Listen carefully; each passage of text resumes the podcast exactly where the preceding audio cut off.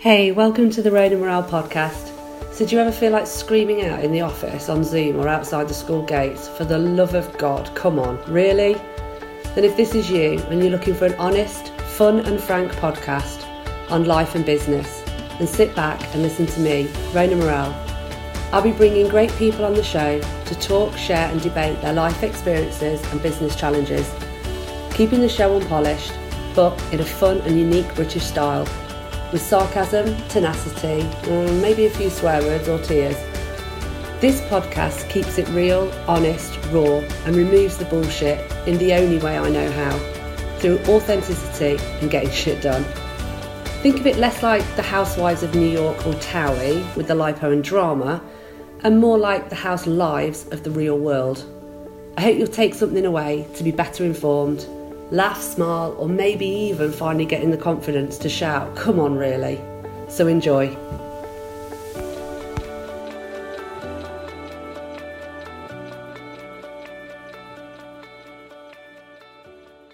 Hi, Ranju. Welcome to the podcast. How are you today? Hi, Rona. I'm well, and thank you for having me on today. Oh, you're very, very welcome. So, for the listeners, um, Ranju uh, Mahtani is the executive chairman of Epic Group. Um, and for those people that don't know what Epic Group is, it's one of the largest global apparel manufacturers in the world um, and has some really strong ethics and ethos around sustainability and employee welfare. And here in the UK, we've been having lots of bad press about fast fashion, how employees are treated. And I had the pleasure a few years ago, pre-COVID, of working with Ranju in his in his team, and I was really blown away by the setup there. So I wanted to kind of bring a more positive slant to the apparel manufacturing industry. Um, Ranju cut his teeth at a very young age in the garment um, industry, and four decades later is now producing over 120 million garments with factories in Bangladesh, Vietnam, Jordan, Ethiopia. And your head office is in Hong Kong, um, which is, I think, where you are right now. It's starting to look a little bit. Yeah. Um, and we had to reschedule the the podcast because there was a typhoon recently. So, welcome to the show, Ranju, and it's an absolute pleasure to see you again. Thank you. Thank you. It's my pleasure. Absolutely. Fantastic. Well, so listen, what I wanted to do first, if that was okay, was just to dive into um, one area that's talked about a lot here, and that's employee welfare. Now, I had the pleasure of visiting Bangladesh and Ethiopia on my travels with, with you. Can you talk to us a little about, about some of the initiatives you have in place for your employees, specifically around because it's so female orientated? Yeah, so I'll, I'll, talk more about the workers because those are the most important associates in our company, right? They, they are the ones that bring the bread and butter to the table. So you know, from from a very young, uh, an early stage of the company, we felt that the basic ethics need to be in place in a in a garment factory. Uh, garment factories are very oftenly, uh, you know, termed as sweatshops. You know, uh, but so we started with the basics: no underage labor, treating the workers with respect. I mean, we were in a third world country which had not developed when I went there back in the 80s and you could get away with anything. You know what I mean? Um, yeah. Raising your voice, sometimes physical uh, uh, abuse, you know, because supervisors and managers uh, had that culture, and we had to work very hard to inculcate that as a company. That's not part of our culture. We're an international company, and we treat workers with respect, and especially the females with respect. So that was a long, arduous journey uh, I think it took about four or five years to set that culture in. Obviously, after that, we started doing a lot of more advanced things for our associates. And, uh, you know, I, I think uh, the first thing is treating them with respect. And then after that was really, you know, about facilities, right? So, uh, you know, I think we were the first company in Bangladesh to start an electronic payroll. We set up ATM machines in the factory. And going back 20 years ago, I used to go to the factory and see these uh, trolleys of cash going through with envelopes. And God knows who took a cut from the poor lady's salary. And it drove me berserk. And they said, You can't do it because you can't open 20,000 bank accounts. But we managed to do it. We set up help desks. We built the ATMs, and you know we we've been doing that. And as a step up now in the last one year, now we use a mobile app, so they don't even need the ATM. So the and the workers have become so savvy; they receive the money on the phone. They're paying their bills on the phone. So I, I think that uh, uh, we should never underestimate our associates, and uh, if we provide them the uh, scope, they're definitely willing to improve their lives. You know, and that's really uh, what I would say. Our focus is on improving their lives. We recently took five workers. We sent them to the uh, University for Women in Chittagong, which is an international university. Uh, we spent half a million US on those five ladies right. Uh, for, for, a five year course. And uh, I was amazed. I mean, there's a video that we have on social media. These workers turned into like executives, like young college students speaking fluent English. Uh, right. Have decided on their own career path, you know. Okay. So th- those are a few things that we keep doing. I mean, you know, for our workers, we did something called Clean Vision we right. checked 25,000 people. We gave them an eye test. We gave 6,000 spectacles to workers who had bad eyesight, who would normally not even know that they have bad eyesight. Yeah. know? So I, I can keep talking till the cows come home, but uh, our focus is to improve their lives. No, absolutely. And I guess all, uh, you know, when you first started the ATM program, that would have been, of course, groundbreaking. And also, I think giving your associates the um, empowerment for their own finances, which I think is hugely important. So, so congratulations for for doing that. One of the other things that I, that I saw when I was there as well was um, the facilities around childcare, and also you touched on a little bit there, but about educational programs and, and, and training and even down to having you know small you know hospital small hospitals and doctor facilities can you talk to us a little bit about why you introduced those no, I mean, we've had that from inception because if you have large factories, there are going to be medical emergencies uh, and injuries and sometimes sickness. So, uh, you know, a lot of people set up a small medical room just to pass compliance. But our intention was to set up like a mini clinic or a hospital with qualified doctors and nurses and ambulances and right. provide them the right medical treatment. And I have a first hand experience a couple of times because I fell sick in a factory with high blood pressure and I was given wow. the right medication. Uh, and I'm, I'm pretty well versed with medications and I'm pretty finicky about doctors. So, so that was a good first hand experience that my workers are being treated well. We set up daycare facilities. Uh, I must say that uh, I wish we could set up a much larger capacity because in each of our factories, we're able to accommodate 100, 150 children. But a lot right. of uh, others prefer to leave their kids in that uh, amenity of ours, which has got a lot of uh, nowadays even a PlayStation and stuff like that, uh, and you know get their meals. Uh, unfortunately, the the waiting list is very long. I mean, we can't have daycare centers for five thousand kids, but uh, these are small things that we can do for our workers. You know, and you know, I don't know whether Rona you saw when you went to Bangladesh, but we set up a mini university. Yes, and, I visited that so we're constantly training workers. We've opened two more now, and uh, you know there's physical training, there's sports. So it's not just about training; it's about also extracurricular activities. You know.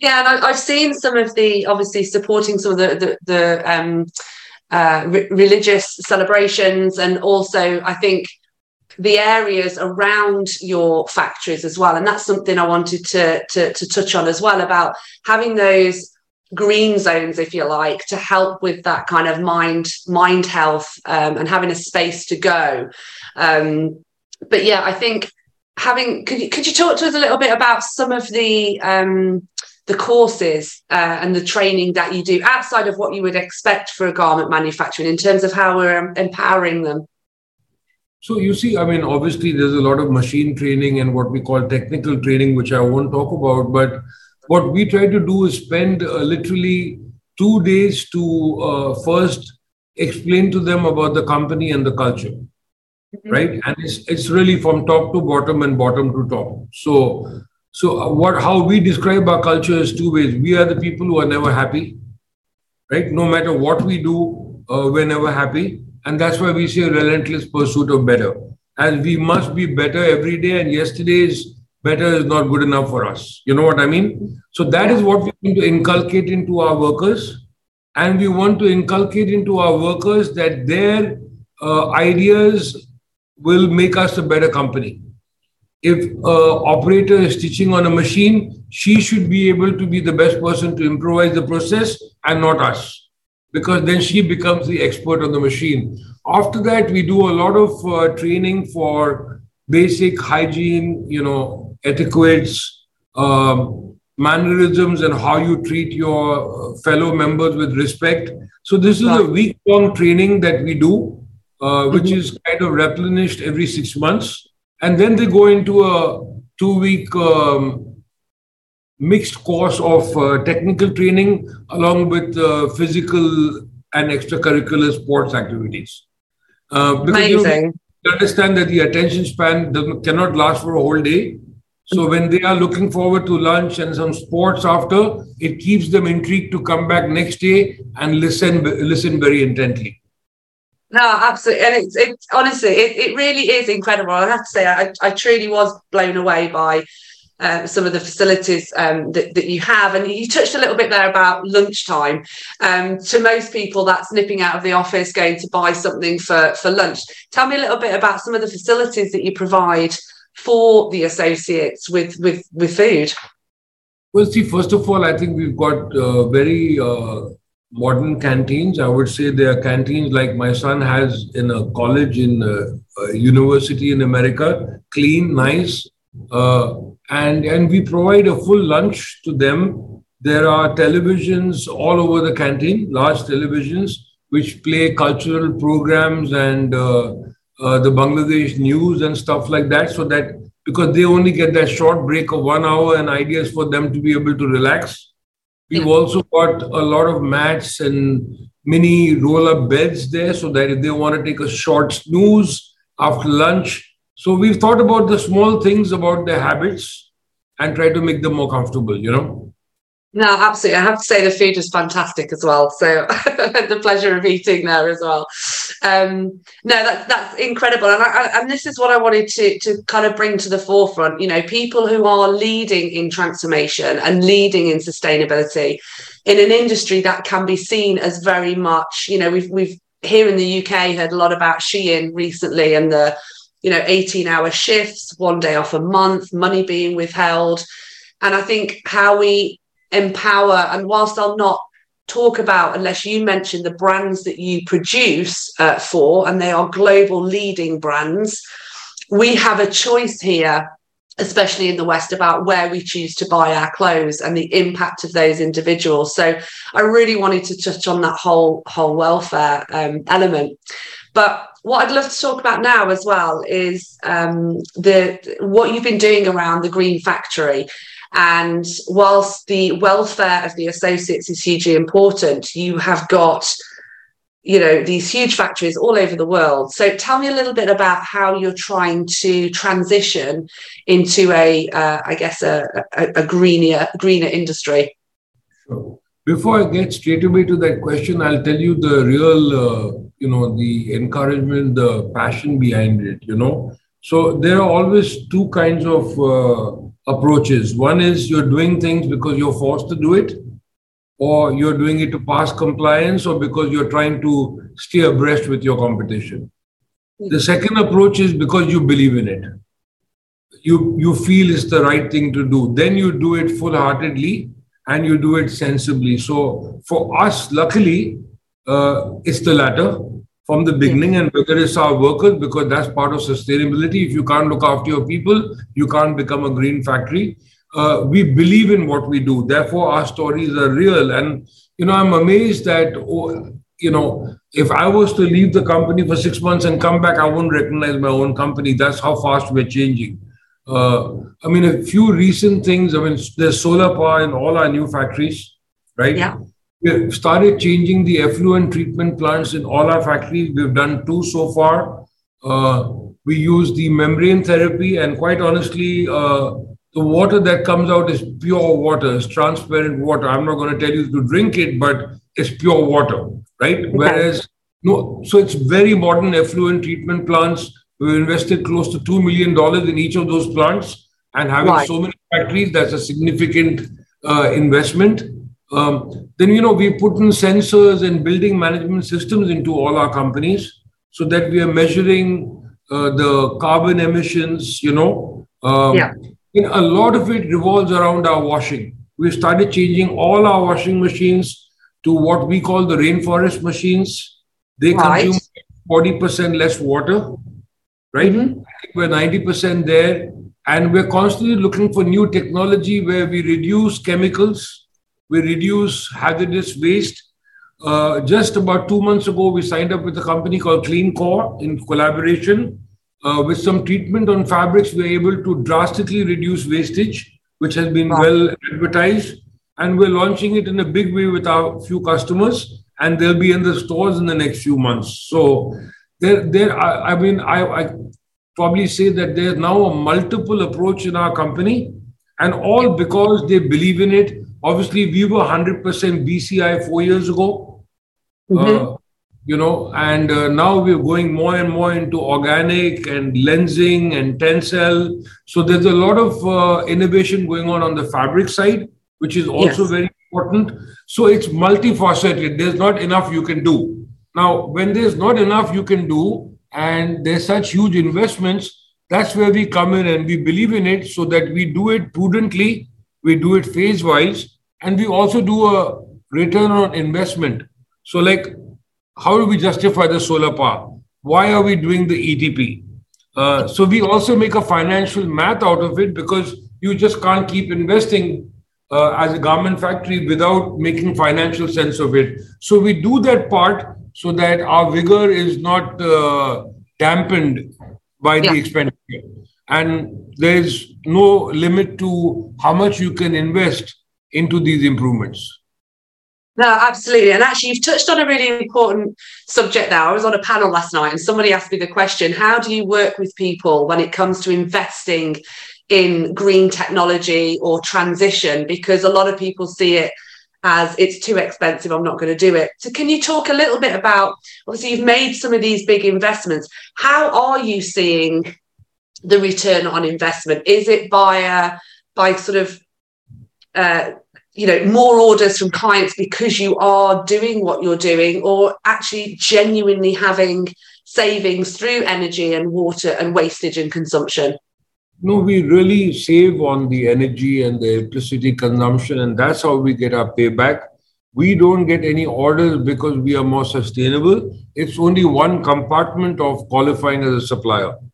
Uh. Only, I mean, now today there are 267 green factories in Dhaka. Doesn't mean all of them are going to get business, right? Because as a manufacturer today, you have to offer design, you have to deliver goods to the consumer, you have to deliver goods to the store. It's multifaceted. Besides having good factories, sustainability, don't get me wrong, is very important. Uh, but you got to have the product, the price. So it's a lot of things put together. So we do the sustainability and the green uh, one, because we believe in it. Uh, and most of it, 80% of it is done with a payback, which is a right. tangible payback. 20% is invested into people where the payback is happy faces. Amazing, incredible. And are you finding um, there is more requests and pressure through the supply chain on the topics of sustainability? So, are you getting it top down? And then, how are you working through your supply chain around, you know, helping and assisting rather than, I guess, beating them up over their sustainability plans? Yeah, so you know, I mean, we don't get so much pressure from our customers because we are very forthcoming in what we do uh, so it's you know it's more a collaboration. It's not uh, pressure. Now, when we go down to our suppliers, we realized about three years ago that uh, it's impossible for us to do anything because we have too many suppliers. So we started consolidating the supplier base and started giving more business to fewer suppliers so that we become more important to them. And when we became more important to them, we set out our sustainability requirements with them. And we have a team which uh, frequents these mills like once every couple of months and uh, does you know a measuring as per the Higgs index. Yeah. Right. And that's our barometer, you know, and uh, we've seen a lot of improvement. And again, we also started moving into more affluent mills who have more international exposure where we don't have to start from scratch. So they've got the kind of reporting already, the data, etc. Well, they've got 50%. So then we help them and we work as a team. It's collaboration, you know. Um, and again, you know, I, I I'm being facetious in my questions because I kind of know how you would, you know, you wouldn't be beating them up. You, you'd be working collaboratively. And I think that's what we need the message to get across. And also the fact that the identification between having to do it and believing the need to do it for for the for the planet. Um, talk a little bit, if you if, if you mind about if you don't mind about the you know the water effluent. So water, dyes, chemicals are all, of course, a topic of conversation around what we pump out back into, uh, uh you know, into the soils and the rivers, etc. So, whilst it might not be human grade consumption water, it's it's suitable for agriculture, waterways, etc. So you know, uh, you know, I mean, you've been to Dhaka, Rona, and uh, you can see the rivers and all. They have all kinds of filth and dye stuff. So when we did these ETPs in the factory, somebody told me, no matter what you discharge, there's so much other filth over there. So I said, I'm I'm not going to commit a murder because everybody else is committing a murder. You know what I mean? So yeah. So what we can do is we can control our premises. We can control. Uh, we can discharge clean water because we are sincerely concerned that that water, if it went into the hands of children or something, would be severely toxic you know. Yeah. uh, for us the effluent treatment plant is very important because i think water is the key element that we attack through our washing through our wastage you know. Uh, and the solar power and all is secondary and third you know. And again you know just going back to an earlier question rona when we're not chasing money and when we're not chasing and doing it for the right reason you always get rewards. For example six months ago hsbc signed up uh, we were the first people to sign up a sustainability finance program with significantly yeah. lower bank charges. And now we're in the process of doing it with Standard Chartered Bank. Amazing. So it, it, pays you indirectly. You know what I mean? Uh, but you do it for the right reason. For me, uh, during this podcast with you, I want to tell you that uh, the reason why we've had a little bit of success and we're never going to say we're perfect is because we believe in it. No, absolutely. And I think just, you know, it's the the reality is a lot of this isn't rocket science, it's about what we pump into our you know soils and waterways and and of course as humans we connect with all those elements of nature and consume consume all of those so it's it's it's just fantastic to hear all the processes and work that, that that are going on. And that's really what i wanted to give was the, the good story about you know transformational leaders like yourself and everybody at epic. Um, could you give us a few examples of ideas maybe that some of the associates have come up with that you've actually embraced within the business? Well, I think there's so many ideas. I mean, it started a while ago where we changed all the lights in the company to you know lesser energy uh, usage. Uh, we started changing the motors to all our machines because our maintenance team came in and said start using servo motors. They consume less electricity. So we get ideas every day, you know, on of uh, how we can improve it. You know, I mean, recently an associate came up with a new idea for the drinking water for the workers. Right. We have what we call uh, i'm not very technical but ro plants right? And then okay. you know you have in these factories taps where you pull out the water and there's a contraption which you put in the tap which further uh, takes out any uh, residue from the water. So it's it's small things but makes a very big difference. And that's again and, I, and i'm a firm believer of that the people actually working right in the nuts and bolts of any business really do have the best ideas. Um, you touched earlier about um, toxins and, and, and toxic um, waste. What sort of innovations are you seeing in the apparel industry to kind of address that within the, the, the garments?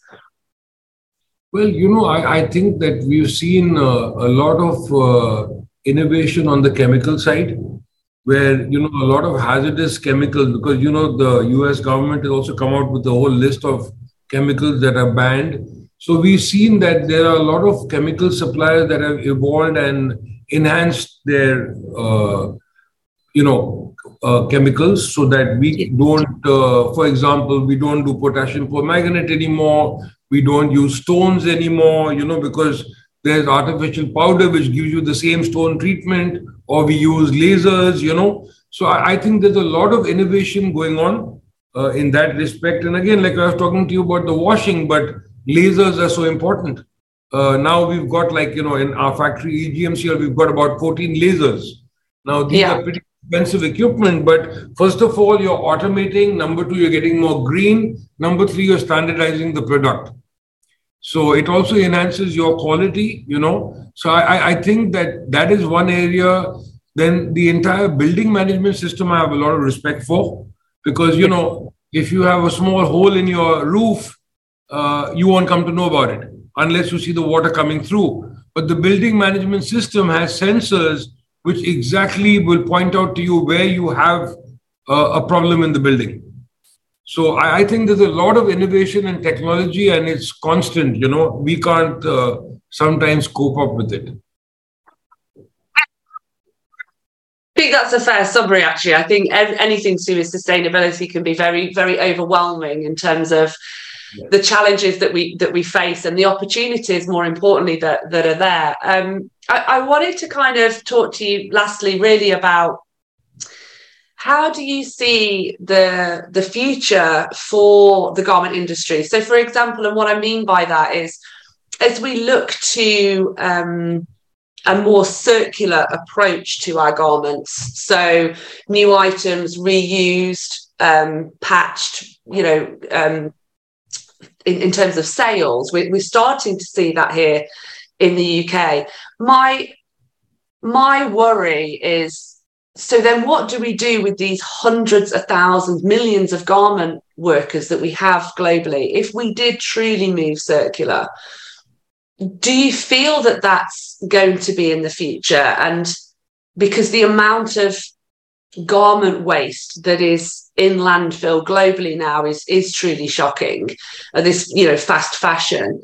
How do you see the industry transitioning to address fast fashion and also what would we do with all those associates um, in a circular economy? So, you know, first of all, so much has changed in the last four years. See, with COVID and also the way trends and fashions have changed, the way people are dressing, you know what I mean? It's uh, it's more polyester, it's more Lululemon, it's more comfort. You know what I mean? So so that's one aspect of it. Then I think uh, post COVID, you know, I mean, there was big spending because in places like America there were big stimulus checks. You know, now yeah. obviously when the stimulus check stopped, the spending uh, stopped, and then we see a mini recession, and then we see an interest hike so I think we're going to see pretty rocky waters for the next two, three years. Yeah. Um, number one. Now that itself is going to create lesser demand in a industry which has got oversupply. So yeah. I think the short-term ramifications are a lot of consolidations and more more uh, losers than winners. That that right. is really my uh, uh, unfortunate prediction for the next two three years and i hope that i'm totally wrong because mm-hmm. i'll be happy to be wrong you know what i mean uh, long term you know i think uh, garment manufacturing is not manufacturing anymore it's about world class factories with sustainability with design at the end of the day to be able to satisfy the consumer whether you do it through a retailer whether you do it through a brand whether you bring your own brand to the table so what I feel is garment manufacturing is about disruption. Right. right? You're going to have to do nearshoring. You're going to have to have a combination of nearshoring and overseas global sourcing. Uh, yeah. A lot is going to change. I don't think that we are ever going to see in the next 10 years the ability to replace the human beings who do the intensive work.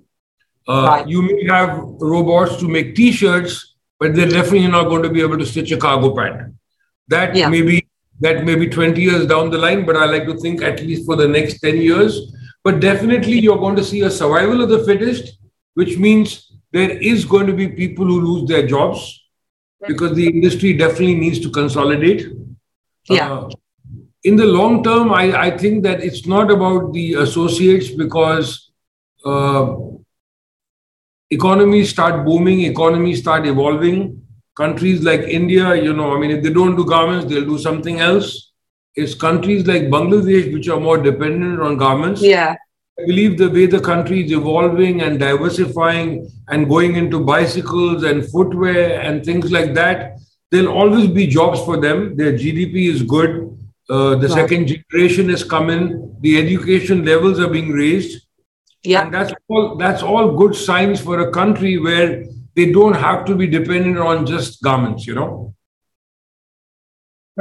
And I, and I, think that's really good to hear because I think that was I, I was uh, you know this this guy was talking the other night about um, he's got this kind of full circular material um, and within that material as it as uh, and the infrastructure to be able to get it back you know um, repurpose and put it out again with this it's got this small chip in it that you know you can you know where the garment is at any one time slightly slightly freaked me out because I thought, oh god, I, you know, I don't want my kids knowing where I am permanently.